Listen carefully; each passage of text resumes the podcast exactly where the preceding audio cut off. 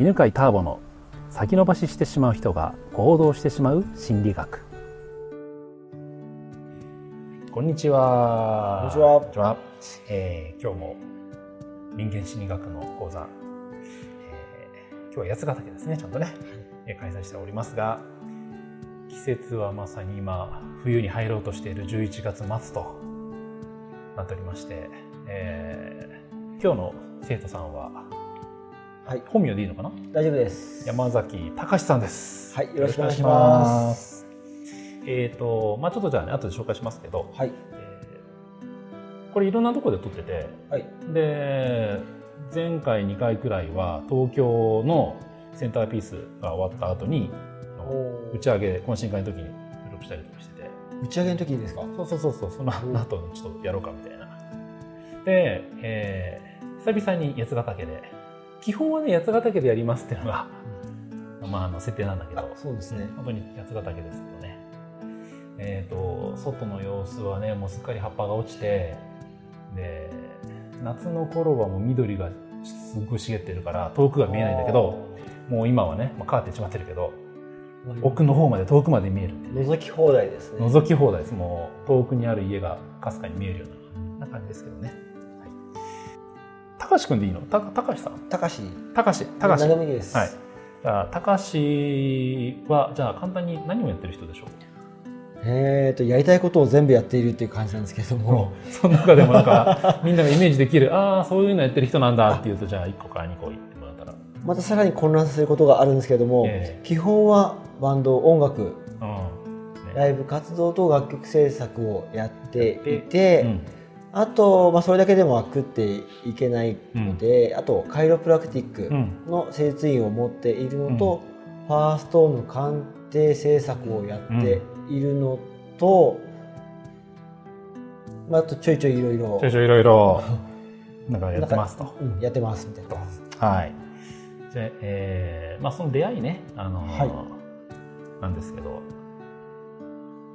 あれだね、チャンスを、はい、もともとはカイロプラクティックの患者さんで来ている方の社長夫人の方が、うん、これ絶対勉強になるわよみたいな感じうんでチャンスの本をうん、持ってきてくれて、うん。そこからの出会いですね。うん。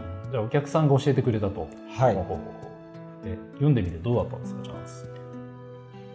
もともとそのバンドマンって高卒バンドマンからの自営業だったので、経済も経営も何も知らないとこから始めていもう手探りでやっていたので、うんうんうんもう衝撃といううんか、うん。これ分かったら誰でももう自営業できるじゃんというか、ビジネスできるじゃんと思っうん。て、うん。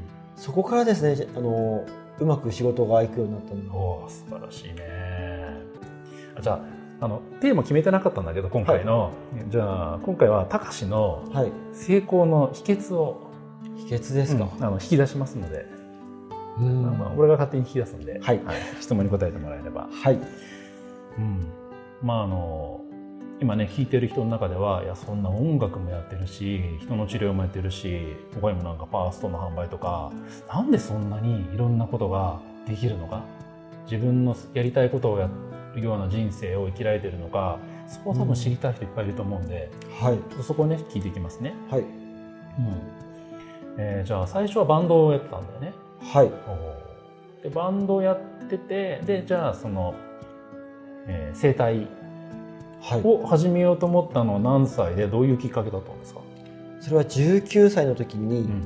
仲間がメジャーデビューしていたんですけれどおもう同期が。うん一番稼いでて、うん。毎週のようにテレビで見るようなやつがうん。月8万、言っていいんですかね？は月8万円とかしかもらえてなくて、へーテレビ出てても。はい、やっはぱり全部会社に持っていかれるのを見ていてああんだけ売れててあれかって思うとちょっと厳しいって思っていてでちょうどあの原付でうん。電信柱とちょっと体当たりを体当たりをして。しまして。稽古をされて。体当たり稽古。で体を壊していてあ整体に通っていたんですね。あでそこの先生の方にーなんかいろいろ教わって。うんうんこれだったら食いパグれないわよみたいな。転職つけた方がいいわよみたいな形でえー。初めてえー。ですね。そっかじゃあ、まあ、バンドが好きでやってたんだけど食えないからでそういう時にたまたま事故ではい。きその事故をきっかけに生態という道に進むようになった。はい。はあじゃあどれくらい勉強してで最初の12年とい。うのはどんな状態でした、で19で専門学校通い始めて、うん。22でインターンを終えてもうそのまま独立をしたんですけれども。あじゃあもう3年くらいみっちり。はい。2年間座学と技術を学んで、相当しっかり学ぶところ、はい、あれじゃああれ重なんだっけ重複したそれ？でとはまたちょっと違違うカイロプラクティックで。ただあのカメえアメリカのカイロプラクティック大学を出てる人うん。がその同じカリキュラムを持ってきているので、うんうん。めちゃめちゃ厳しくてうんうんがっつりやっておかげさまでも22歳で独立はできた感じうん。です、22で独立でも早いよね。はい、早く、うん。うん。ってびっくりしちゃいましたね。うん。周りの人にも。ね。でじゃあ22で独立して自分が委員長になってはい。どうでした？経営やっぱり技術はすごくあったんですけども、うん。経営を学んでいないので、うん。最初はめちゃめちゃ厳しかったです。をうん。厳しかった時期ってどれくらいですか？本当に厳しくてうん。やめようかなって思うのは大体45年ぐらい。結構大変だったね。長かったです。結構長かったね。はあ。で3年目ぐらいの時に来られた患者さんがうん。チャンスをくれおー。てそこから方向転換をして、27ぐらいからはもう今までとは全然違う流れになっていて。うんうんチャンスチャンスって言ってるけどもしかしたら知らない人もいると思うんでチャンスというのはあのー私が書いたはい。一作目の本ですね。はい本です はい。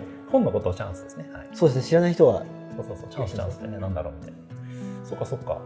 じゃあじゃあその最初の3年間4年間で苦しかった時期って売り上げでいうと月どれくらい？まあ売り上げでもいいし自分の手取りの収入でもいいし。自分の手取りだと10万前後ぐらい。うーんかなりギリギリ厳しいかなねり厳しい。あその頃結婚は？まだしてなかったまだしてなかった時期、うん、あまあ一人だったらねギリギリで、ギリギリなんとか。うん。なので最初もう開業したての頃は、うん。アルバイトも夜勤をしたりとか、うんうんちょっと力仕事もしたりとかうんガテン系のものやってちょっとプラスオンでうん。なんとか月に30万入りうん。やっていけるとこうんですうん、まあじゃああのもうすでに結構いい時間になってきたので、はいここまでの話まとめてね、ろはい。えー、と普通の人と俺が聞いてね高志の違うところはやっぱなんていうのかな。来た話に乗るところ？ああとなんか、なんだろうな。うーんと大変にしても結局それをなんかその道に入ってみてはい。やっていくっていうところは普通の人と違うなと思うんだけどあ自分の分析というか、まあ、自分ではそれってなんでなんでそうやってーうん。その道に入っていけるの？僕もい以前ターボさんにおっしゃっていただいて気づいたことではあるんですけども、うん自分で思うにはなんだろう。